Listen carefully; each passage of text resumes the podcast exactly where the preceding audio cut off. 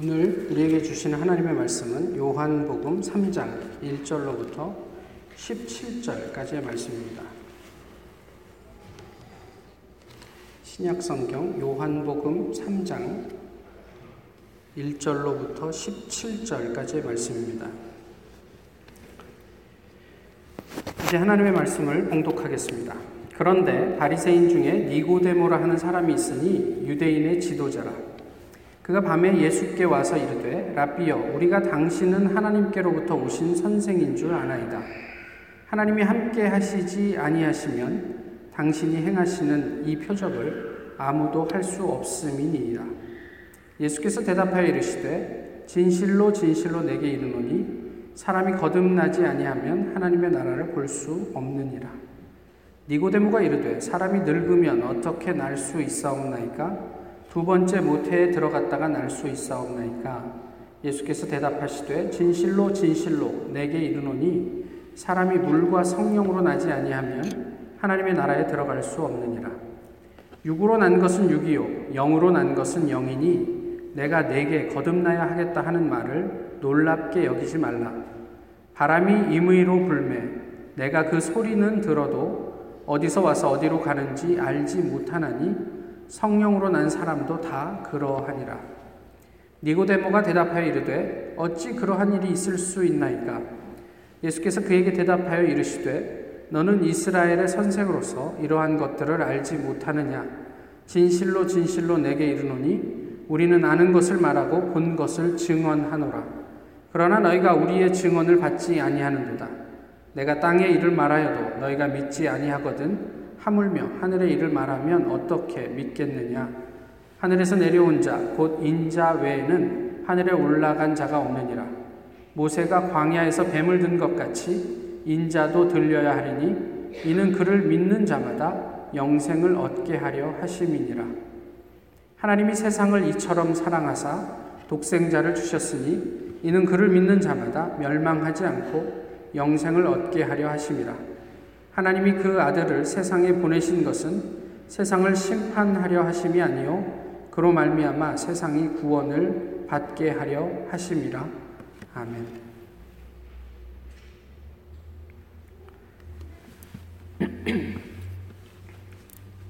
오늘 본문은 어, 우리 모두에게 참 익숙한 아, 부분을 포함하고 있습니다.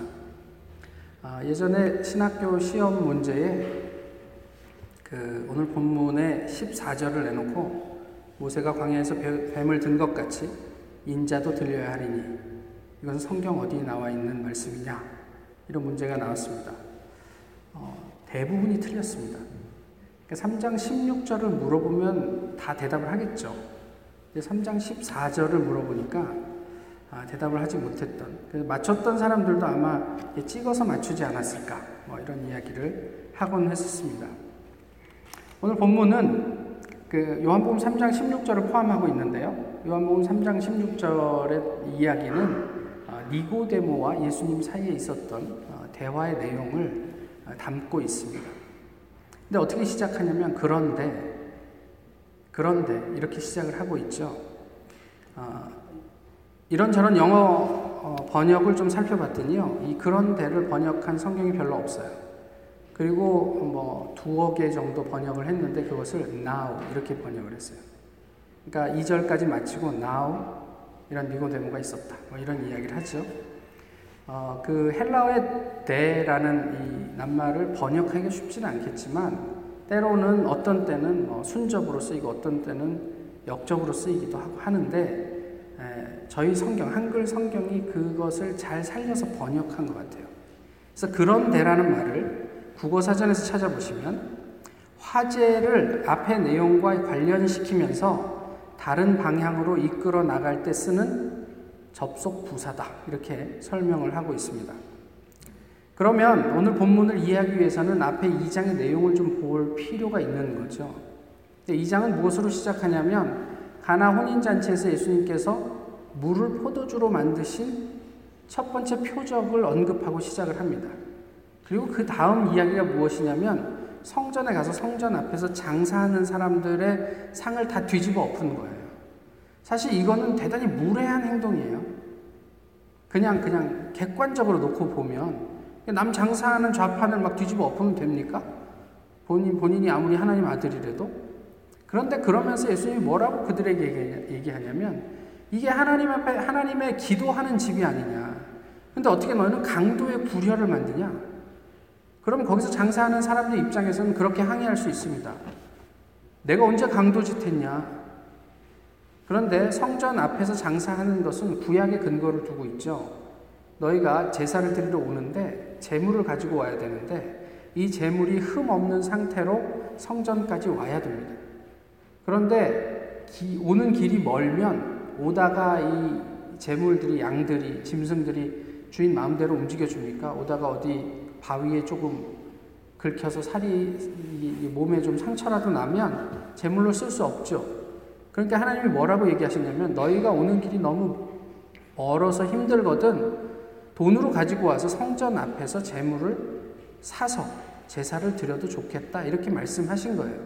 그러니까 순전히 하나님을 제사하는 사람들이 정말 이 먼 행로의 아, 비본질적인 것, 그러니까 뭐 재물이 비본질적인 것이라기보다는 그것 때문에 너무 어려울까봐 하나님께서 또 다른 방안을 내신 거거든요. 근데 시간이 지나면서 이게 장사가 되기 시작합니다. 그래서 사람들이 약간 더 웃돈을 받고 어, 이 재물을 팔아서 돈을 벌기 시작하죠. 그것을 예수님께서 고발하셨던 거죠. 그리고 나서 이 성전에서 이 소동을 일으키니까 사람들하고 이제 문제가 생기지 않습니까? 그에 대해서 예수님이 그러면 차라리 이 성전을 헐어라. 이런 성전 있으면 뭐하냐? 내가 차라리 3일 만에 이 성전을 다시 짓겠다. 그러니까 사람들이 이렇게 얘기합니다. 이 성전을 짓는데 46년이 걸렸는데 지가 무슨 수로 3일 만에 지어? 저 촌뜨기 시골 목수가 아, 미쳤구나. 이런 생각을 하는 거죠. 근데 이런 대화들은 사실 오늘 본문의 니고데모와의 대화와 사실 맥락 속에서는 별반 다르지 않아요. 예수님을 전혀 이해하지 못하는 사람들과 예수님 사이의 대화이기 때문에 그렇습니다. 그리고 나서 2장 마지막에 어떻게 되냐면요. 그 23절부터 25절의 말씀인데 예수님께서 그러니까 사람들이 예수님께서 행하시는 표적을 보고 그 이름을 믿었으나 많은 사람이 믿었대요. 그런데 예수님이 자기를 믿는 그 많은 사람들 앞에서 그 사람들에게 자신을 의지하지 않았다. 왜냐하면 사람이 어떠하심을 예수님이 잘 알기 때문이다. 이렇게 얘기를 하세요. 그리고 또 하나 어떤 사람에 대해서 reference를 받지 않으셨대요. 왜냐하면 예수님은 사람의 중심을 보시기 때문이다.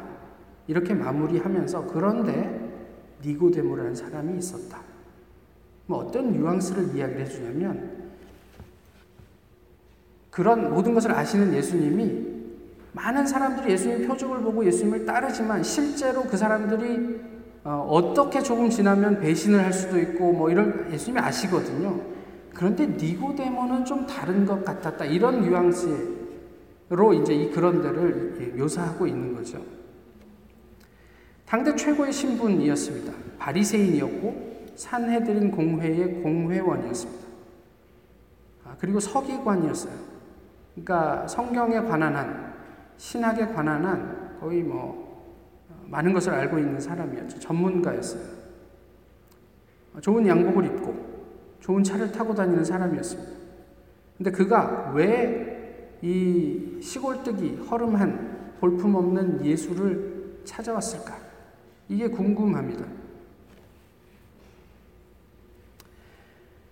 그가 찾아온 이유를 성경 분명하게 말해주고 있지는 않습니다만은 예수님과의 대화에서 니고데모가 가지고 있었던 어떤 이슈가 무엇이었는지는 저희가 좀 엿볼 수가 있어요. 뭐냐면 예수님께서 3절에서 그렇게 말씀하시잖아요. 니고데모가 왔는데 어, 사람이 그, 그 거듭나지 아니하고 하면은 하나님의 나라를 볼 수 없다 이렇게 얘기를 하세요. 아마도 니고데모가 그 거듭남, 영생, 구원의 문제와 관련한 자기 내면의 근원적인 질문을 가지고 있었던 듯해요. 그런데 다시 왜 그는 예수를 찾아왔을까? 많은 사람들이 표적을 보고 예수님에게 환호하기 시작하자 니고데모도 그 소문을 들었을 거예요. 그리고 그 표적의 어떤 그런 내용들을 좀 살펴보지 않았을까요? 어느 물로 포도주를 만들었대. 또 병자들에게 안수를 하니까 병이 낫더라. 뭐 이런 이야기들을 들으면서 혹시 저 사람이 내 질문에 답을 해줄 수 있지 않을까? 이런 생각을 갖지 않았을까 싶어요. 그러면서 예수님을 만나서 처음 한 얘기가 무엇이냐면 하늘이 주신 능력이 아니고서는 이러한 일을 할 수 있는 사람이 없습니다. 당신은 내가 보니 라비어 당신은 내가 보니 선생님입니다. 하늘이 보낸 사람입니다. 이렇게 이야기를 하죠. 그 오래전 얘기지만 이 타운에 그 방문 교수로 1년 동안 계시다 가신 장로님 한 분이 계셨어요. 근데 그분이 가진 고민이 이런 거였어요. 목사님, 전 평생 신앙생활을 하고 지금도 큰 교회의 장로인데 내 삶을 돌아보면 내가 구원받은 사람이 맞는지에 대해서 확신이 없대요. 아니, 평생 신앙생활을 하시고 어, 장로까지 하시는 분이 왜 이러십니까? 그랬더니 아니 한번 보시라고 바울도 예수님을 만나고 그렇게 삶이 변했고 성경에 나와 있는 모든 인물들이 예수 그리스도의 진리 때문에 자신의 삶을 그렇게 다 내려놓고 하나님을 위해서 살았는데 나는 나만 위해서 삽니다. 근데 어떻게 나 스스로 내가 구원받은 사람이라고 이야기할 수 있습니까? 어떻게 하면 구원을 받을지, 어떻게 하면 그렇게 내가 변화될 수 있을지, 그런 고민을 1년 내내 하시다가 귀국하셨어요. 우리의 삶이나 신앙과 관련해서 우리는 어떤 고민을 가지고 있습니까? 고상한 신학적 질문이 있습니까? 뭐, 성경은 진리냐? 뭐, 이런 고민을 하시면서 이런저런 책을 섭렵하십니까? 좋은 일입니다. 그런데 그 전에 우리가 확인해야 될 게 뭐냐면, 우리는 거듭났는가? 이거 아니에요? 우리가 아무리 기가 막힌 신학적인 지식이, 지식이 있고 또 사람들을 설득할 수 있을 만한 그런 어떤 뭐 화수를 가지고 있다고 하더라도 정작 내가 구원받지 않은 다음에야 그게 무슨 의미가 있습니까? 이것은 사도 바울의 고민이기도 하지 않습니까? 내가 사람들에게 복음을 전한 후에 도리어 나는 버림받을까? 두려워합니다. 그래서 뭐 했다고요? 날마다 나를 쳐서 복종시켰다. 어디에요? 하나님 앞에.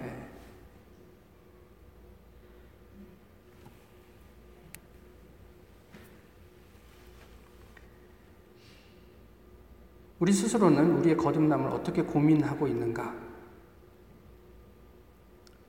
예수님을 찾아온 니고데모는 오늘 본문을 읽으시면서 거듭난 사람이라고 생각을 하십니까? 예수님한테 계속 야단만 맞잖아요. 너는 뭐 선생이 되었고 이런 것도 모르냐? 막. 그래서 저희가 니고데모를 조금 과소평가하는 면이 없지 않아 있습니다. 근데 예수님은 아까 3절을 말, 3절 말씀을 언급해 드렸지만, 어, 사람이 거듭나지 아니하면 하나님 나라를 볼 수 없다. 이 말을 통해서 니고데모에게 저는 개인적으로 너는 거듭난 사람이야 걱정하지 마 이렇게 얘기하시는 것 같아요. 왜 그러냐면 니고데모가 예수님이 이렇게 얘기하잖아요. 당신은 하나님께로부터 오신 선생님이라는 것을 내가 압니다. 만약 그렇지 않으면 당신이 보여준 이런 표적은 일어날 수가 없습니다. 이렇게 이야기를 했단 말이에요. 지난주에도 저희가 살폈지만 성령께서 처음 오셨던 그때 많은 사람들이 그 성령의 현상을 보고 하나님 앞에 몰려들고 하나님께서 우리에게 하신 큰 일을 사도들의 방언을 통해서 자기의 모국어로 들었다고 그랬어요. 그런데 그 중에 어떤 사람들은 쟤네들이 술 취했구나. 안 들려요. 듣지 않습니다. 그런데 니고데모는 그 표적을 보았어요. 그리고 당신은 하나님께서 보내신 사람입니다. 이렇게 얘기합니다. 그러니까 예수님이 그거를 알아본 것이 거듭남의 증거다라고 얘기하는 듯한 거예요. 니고데모 언제 왔습니까? 밤에 왔습니다. 왜 밤에 왔을까요? 저희는 흔히 어, 그래도 유대인의 그 고위 관료잖아요. 그러니까 다른 유대인들이 예수님을 대적하는 다른 유대인들에게 에, 들킬까봐 부담스러우니까 그냥 밤에 조용히 와서 한번 간이나 보자 뭐 이런 생각을 하고 왔을까요? 또 다른 한편으로는 그 표적을 하나님께서 허락하신 표적이라고 인정을 하지만 예수님을 만나기 이전까지 혹 니고데모가 예수님에 대해서 반신반의하고 있지는 않았을까 싶은 거예요.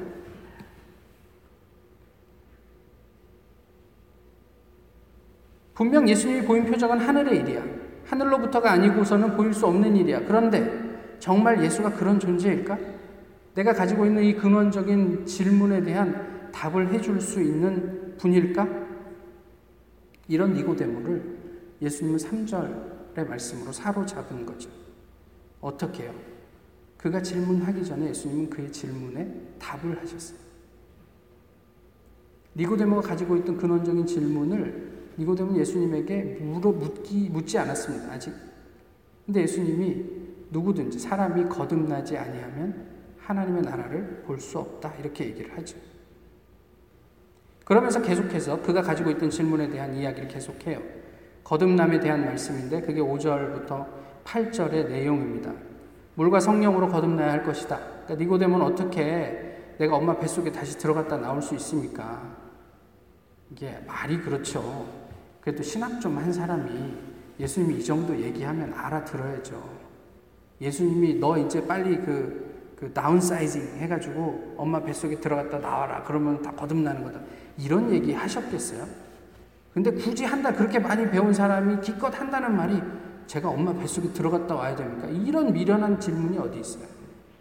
근데 예수님이 거기에 대해서 말씀하시지 않고 물과 성령으로 거듭나야 할 것이다 라고 얘기하고 영과 육이 있음을 이야기하시고 그 다음에 성령이 어떻게 움직여 가는지 이런 이야기들을 하셨단 말이에요. 오늘 본문은 불과 몇 절에 대해서 이야기하셨지만 몇 절에 걸쳐서 지금 예수님이 그것을 이렇게 간단하게 얘기하시지는 않았을 거라고요.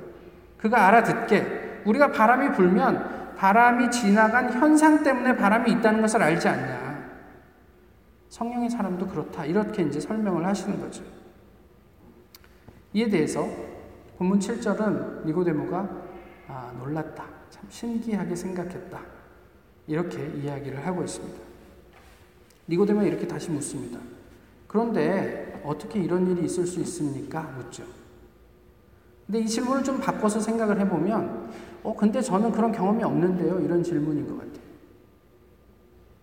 한 번도 나는 그런 경험을 해본 적이 없습니다. 어떻게 그런 일이 있을 수 있습니까? 예수님의 대답이 이제 이렇습니다. 이스라엘의 선생이라면 그 정도의 경험은 있을 수 있어야지, 있었어야지. 어떻게 그걸 모를 수 있지? 라고 반문하시죠. 그러면서 우리는 아는 것을 말하고 본 것을 증거한다. 내가 경험한 그것을 사람들에게 보이는데 문제는 뭐냐면 사람들이 그걸 쉽게 믿지를 못해요. 우리의 이성의 수준을 벗어나기 때문에 그렇습니다. 아까 그 장로님께서 그런 고민을 하고 한국에 돌아가셔서 내가 어떻게 살아야 할까 하다가 어, 교회에서 장로직을 사임합니다. 그리고 어, 이제 장로가 아니니까 좀 편안하게 내가 살면서 어떻게 예배를 드릴 수 있을까 생각을 하고 자기가 살고 있는 지역에 한 지역을 정해서 어, 쓰레기 봉투를 하나 사가지고 담배꽁초를 줍기로 합니다. 그래서 매주 수요일 날 교회에서 수요 예배를 드리는 그 시간에 그 지역에 가서 담배꽁초를 줍습니다. 지금도 줍고 계세요. 지금 벌써 한, 한 7, 8년 지났는데, 제가 몇 년 후에 그, 그분이 가신 뒤 몇 년 후에 이제 가서 그분을 만났는데요. 그분이 이렇게 얘기를 하시더군요. 그때 이제 담배꽁초를 주운 지한 2년쯤 됐을 텐데, 목사님, 내가 그렇게 찾던 하나님이 거기에 있습니다. 교회에서는 만나지 못했던 하나님이 담배꽁초 줍는데 거기에 계십니다. 이렇게 얘기를 하시는 걸 들었어요. 해보지 않고서는 경험할 수 없는 부분이 있습니다. 경험하지 않고 하늘의 일은 고사하고 땅의 일도 이해하기 어렵죠. 한번 생각을 해보세요. 담배 꽁초 주는데 하나님은 어떻게 임하셨을까 궁금하시지 않아요? 그러면 주로 가보셔야죠. 그렇지 않고서는 어떻게 아시겠어요? 그렇다고 우리 다 담배 꽁초 주우러 갑시다 이런 얘기를 하는 게 아니고요. 경험하지 않고서는 우리가 다 이해할 수 없는 하나님의 현현의 어, 자리가 있단 말이에요. 그러면 어떻게 그 하늘의 일을 우리가 알까? 어떻게 그 하나님의 마음을 우리가 알 수 있을까? 이게 궁금한 거예요. 예수님의 답답함은 이거죠. 땅의 일을 얘기해도 안 믿잖아요. 물이 포도주가 됐다. 마실 때는 그런 줄 알았어요. 와, 어떻게 이렇게 좋은 술을 나중에 내올 수 있냐? 라고 하지만 나중에 하루 이틀 지난 다음에는 내가 술 취해서 뭔가 잘못 생각했나 보다. 이렇게 생각하더란 말이에요. 직접 경험한 것도 회의하게 되더란 말이죠. 그런데 그 모든 일들 속에는 과정이 있습니다. a제곱 플러스 b제곱은 c제곱. 이 뭔지 아시죠? 피타고라스의 정리입니다. 초등학교 저학년 아이들에게 이것을 어떻게 설명할 수 있을까요? 근데 설명 안 해보고 제가 이렇게 얘기하면 좀 그런 것 같아서 제가 어제 저희 서진이를 데리고 야 일로 와봐. 그래서 종이를 하나 펴놓고 a 제곱 플러스 b 제곱은 뭘까 그랬더니 서진이가 c 이렇게 얘기하더라고요. c가 아니고 c 제곱이야. 근데 제곱이 뭔 줄 모르잖아요. 어? 그러면 c 제곱이라는 것은 a 곱하기 a 근데 곱하기 개념을 모르잖아요. 한 1분 만에 아빠 내가 문제 내볼게. 그러더니 A, B, C, D, E, F, G, H, I, J, K를 막, 막 그거를 몇 번 하더니요. 아빠 이게 뭔지 알아? Y 제곱 곱하기 Z 제곱은 뭘까? 그러고 가버렸어요. 설명 자체가 불가능합니다. 하나님께서 하나님의 언어로 사람들에게 하나님의 일을 설명하는 것 자체가 불가능합니다.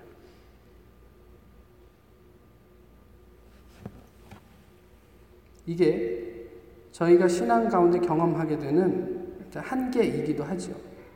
우리의 거듭남도 그렇기 때문에 더하기 개념을 배우고 빼기의 개념을 배우고 곱셈 나눗셈의 개념을 배우는 과정이 필요합니다. 이성적이고 논리적인 것만으로 우리가 분석하고 이해해서 알 수 있는 차원의 얘기들이 아니란 말이에요. 저희 막내 아이의 수준에서는 지금 죽었다 깨나도요, 천지가 개벽해도 피타고라스의 정리는 이해하지 못합니다. 먼저 땅의 일, 그러니까 예수님의 행적, 예수님의 의미, 이런 것들을 내가 다 이해하지는 못해도 눈에 보이잖아요. 그런 정도까지는 믿고 경험할 수 있어야 합니다. 기적을 믿지 않아도 내 삶의 기적이 드러나면 어떻게 안 믿을 수 있겠어요? 일단 그것부터 시작하자는 거죠. 그 다음에서, 그 다음에야 우리가 하늘의 일을 알 수 있는 거죠. 13절에서 15절이 그런 내용을 보여주고 있습니다. 하늘에서 내려온 자, 곧 인자 외에는 하늘에 올라간 자가 없느니라. 모세가 광야에서 뱀을 든 것 같이 인자도 들려야 하리니 이는 그를 믿는 자마다 영생을 얻게 하려 하심이라. 이게 땅의 일이에요. 근데 땅의 일인데 왜 예수 그리스도가 십자가에 달렸는지 다 이해하지 못하더란 말이에요. 믿지 못하더란 말이죠. 당대의 사람들조차도 왜 그런 극형이 모든 인류를 구원할 수 있는 유일한 방편이어야 하는가 이해하지 못했단 말이에요. 그런데 예수님께서 그 땅의 일의 목적을 무엇으로 밝혀주고 계시냐면 그를 믿는 자마다 영생을 얻게 하려 합니다. 이렇게 얘기를 하고 계세요. 영생이에요. 근데 저희가 지난번에 어, 요한복음 17장을 이야기하면서 영생이 무엇이라고 그랬죠? 유일하신 하나님과 그가 보내신 아들을 아는 것이다. 이렇게 얘기했어요. 그러면 결국 십자가의 목적은 뭐냐면 우리로 하여금 하나님을 알게 하기 위함이에요. 하나님을 알게 하기 위함이에요. 14절 모세가 광야에서 뱀을 든 것 같이 이 배경을 한번 보시자고요. 민수기 21장에 나와 있는 내용인데 이스라엘 백성이 광야에 나와서 이제 가나안으로 가다가 어떤 그 왕의 대로를 지나려고 하는데 그 왕이 허락해 주지를 않아요. 그래서 그 대로를 지나지 못하고 더 척박한 광야로 돌아서 갈 수밖에 없는 상황 속에 사람들의 마음이 상했어요. 속이 상하고 기분이 안 좋았어요. 그래서 뭘 하기 시작하냐면 하나님과 모세를 원망하기 시작했다. 민수기 21장 그렇게 얘기를 합니다. 이 자, 자신들을 살리기 위해서, 자신들을 자유롭게 해주기 위해서 애굽에서 인도해 내셨는데, 그리고 그 모든 역사의 한 가운데 그 사람들의 경험으로 알고 있는데, 근데 여정 가운데서 부딪히는 어떤 이슈, 어려움 앞에서 원래의 목적마저 회의하게 되는 일이 생겼다 이런 얘기예요. 애굽에서 나올 때는 하나님의 능력으로 나오면서 홍해가 갈라지면서 와, 하나님이 우리를 인도하시겠구나. 근데 이 시시한 왕 하나가 우리가 가려고 하는 그 길을 못 가게 하니까 왜 우리를 광야에 나와서 죽게 하느냐? 이렇게 회의하더란 말이죠. 그러면서 뭐라고 얘기하냐면 먹을 것도 없고 마실 것도 없다. 물도 없다. 이렇게 원망을 합니다. 근데 민수기 21장에 그들은 여전히 만나를 먹고 있었어요. 물이 필요하면 하나님께서 물을 언제든 내실 수 있는 분이라는 걸 또 알고 있었어요. 근데 그들은 먹을 것도 없다. 마실 물도 없다. 이렇게 원망을 하죠. 그러면서 자기들이 지금 먹고 있는 만나를 뭐라고 이야기를 하냐면 오늘 설교의 제목인데 이 하찮은 음식 우리가 싫다. 이렇게 얘기해요. 하나님이 그들을 야단치시죠. 불뱀을 보내서 뱀이 물자 사람들이 죽어갑니다. 그때서야 또 아차 싶어갖고 우리가 잘못했다. 모세한테 와서 하나님한테 좀 기도해달라. 이 뱀을 우리에게서 떠나가게 해달라. 이렇게 부탁을 합니다. 그래서 모세가 기도하고 하나님은 어떤 응답을 주시죠? 장대 위에다 뱀을 달아라. 그리고 그 장대 위에 있는 뱀을 보면 살게 될 것이다. 그리고 민수기 21장 8, 9절은 그것을 본 사람은 다 살았다. 이렇게 이야기를 하고 있습니다. 이게 이해할 수 있는 일입니까? 저희 하나님만 기도했죠. 하나님 이 뱀을 우리에게서 없애주십시오. 이렇게 기도했어요. 우리의 요청은 그거였습니다. 그럼 뱀을 안 없어지게 할 것이면 차라리 해독제를 주시지. 뭐 장대 위에다가 뱀 모양 달아놓고 그거 보면 산다. 이거 믿으실 수 있겠어요? 한번 가정해 보실까요? 제가 다음 주에 이 기다란 장대 하나 가지고 와서 그 위에다가 지렁이 한 마리 이렇게 모양으로 걸어놓고 여러분 이거 보십시오. 이거 보시면 지금 여러분들이 가지고 있는 모든 삶의 이슈는 다 해결됩니다. 병이 있으면 병이 낫고 또뭐뭐 이렇게 다이어트 하시는 분들은 살이 빠지고 뭐 이런 이런 다 보십시오. 이러면 여러분 저를 무슨 뭐라고 생각하시겠어요? 저를 신뢰하시는 분은 제가 또 무슨 할 말이 있어서 어떤 퍼포먼스를 하는구나 라고 싶으시겠죠. 그렇지 않은 분들은 제가 이단에 빠졌구나, 미쳤구나, 이렇게 생각하시지 않으시겠어요? 왜 하나님은 이런 방법을 내셨을까? 이스라엘 백성은 이것을 없애주십시오. 라고 요청했는데, 그렇게 기도했는데, 왜 하나님은 뱀을 높은 장대 위에 달아내셨을까?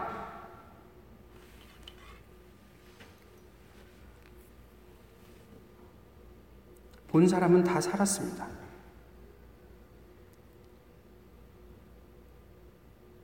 중요한 전제는 이거예요. 지금 내가 뱀에 물려 죽고 있다라는 사실을 인지하고 있는가 하는 거예요. 인식이 없으면 또는 물리지 않았으면 내가 괴롭지 않으면 그걸 볼 필요가 없겠죠. 그렇지만 적어도 내가 뱀에 물려서 죽어가고 있다고 인식하는 사람들은 밑자의 본전이다. 눈 한 번 돌리는데 뭐 이렇게 힘이 드냐. 그러고 본 사람은 다 사는 거예요. 그렇지만 끝까지 난 도저히 이성적으로 이걸 납득할 수가 없어. 나를 이해시켜봐. 저게 어떤 과학적 근거에 의해서 나에게 그런 치료의 역사를, 어, 치료의 효과를 줄 수 있는지 설명, 설명해봐. 내가 이해하면 내가 쳐다볼게. 그런 사람 다 죽었을 겁니다. 그런 사람도 있었을 거예요. 또 한 가지 놀라운 건 아까 말씀드렸지만 오늘 아침에도 하나님께서 주신 땅 위에 내린 만나를 먹었어요. 처음 그 만나가 내렸을 때는 와, 하나님이 우리와 함께 하시는구나. 하나님 현현의 증거였어요. 근데 이게 익숙해지고 나니까요. 이 하찮은 음식이 되더라고요. 이게 우리예요.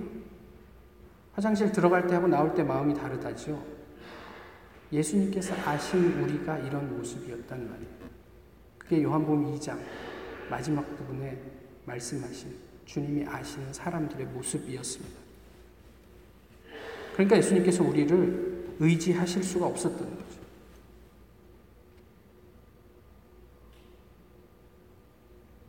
한 가지 집중할 것은요. 백성이 원했던 그것을 하나님께서는 들어주시지 않으셨다라는 사실. 하나님의 응답은 장대 위의 뱀이었습니다. 왜 그러셨을까? 하나님 이렇게 하실 수도 있죠. 오케이. 뱀 철수. 물린 사람들 다 나아라. 그러면 상황 깨끗하게 정리되죠. 근데 왜 그렇게 하지 않으시고 장대 위에 뱀을 달게 하셨을까? 그냥 낫게 하는 것과 그런 과정을 거치는 것 사이에 어떤 차이가 있을까 싶습니다. 오해하지 마십시오. 하나님은 우리의 소원을 들어주시는 분이 아닙니다. 우리를 살리시는 분입니다. 오해하지 마십시오. 하나님은 우리를 심판하시는 분이 아니라 구원하시는 분입니다. 저희 어린 아이들이 엄마한테 달라고 하는 것은 먹으면 계속 그것만 먹으면 다 죽습니다. 맨날 사탕이나 달라고 그러고 설탕이나 달라고 그러죠. 제대로 살 수가 없어요. 이 아이들은 생각합니다. 왜 엄마는 나를 이렇게 싫어하나? 내가 좋아하는 건 안 주고 내가 싫어하는 것만 자꾸 먹으라고 그러나 나를 죽일 속셈인가 보다. 오해하지 마십시오. 하나님은 저희를 죽이실 분이 아니라 살리실 분입니다. 왜 그런 하나님이 불뱀을 그냥 두셨을까? 왜 나를 그처럼 사랑하시는 그분이 내가 좀 필요한 것에 대해 요구하면 바로 그것을 들어주시지 않으실까? 예수님을 만난 후에 니고데모가 어떻게 됐습니까? 궁금하시면 네이버에 가셔서 니고데모 해보시면 요한복음에 두 군데 더 얘기가 나옵니다. 하나는 7장에 나오거든요. 7장에 나오는데 어, 공회원들이 이제 예수에 대해서 이제 얘기가 되잖아요. 근데 7장 50절에 그 중에 한 사람 곧 전에 예수께 왔던 니고데모가 그들에게 말하되 우리 율법은 사람의 말을 듣고 그 행한 것을 알기 전에 심판하느냐 이렇게 예수님을 변호합니다. 그리고 마지막 19장에 가시면 예수님께서 죽으신 다음에 니고데모가 어떤 장례 용품들을 준비해 갖고 아리마대 요셉이랑 예수님의 시체를 장례를 치르는 장면이 나와요.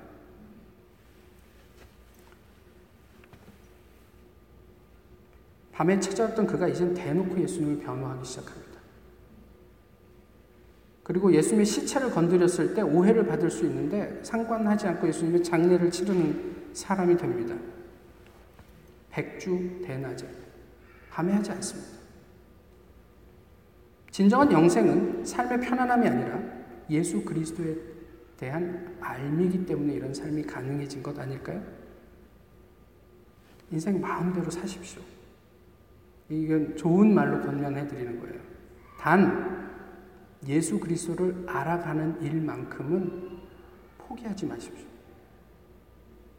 그러면 내가 이전에 예수님과 상관없이 마음대로 살던 인생과 예수님을 알아가면서 마음대로 살던 인생 사이에 유의미한 차이가 있음을 발견하시게 될 거란 말이에요.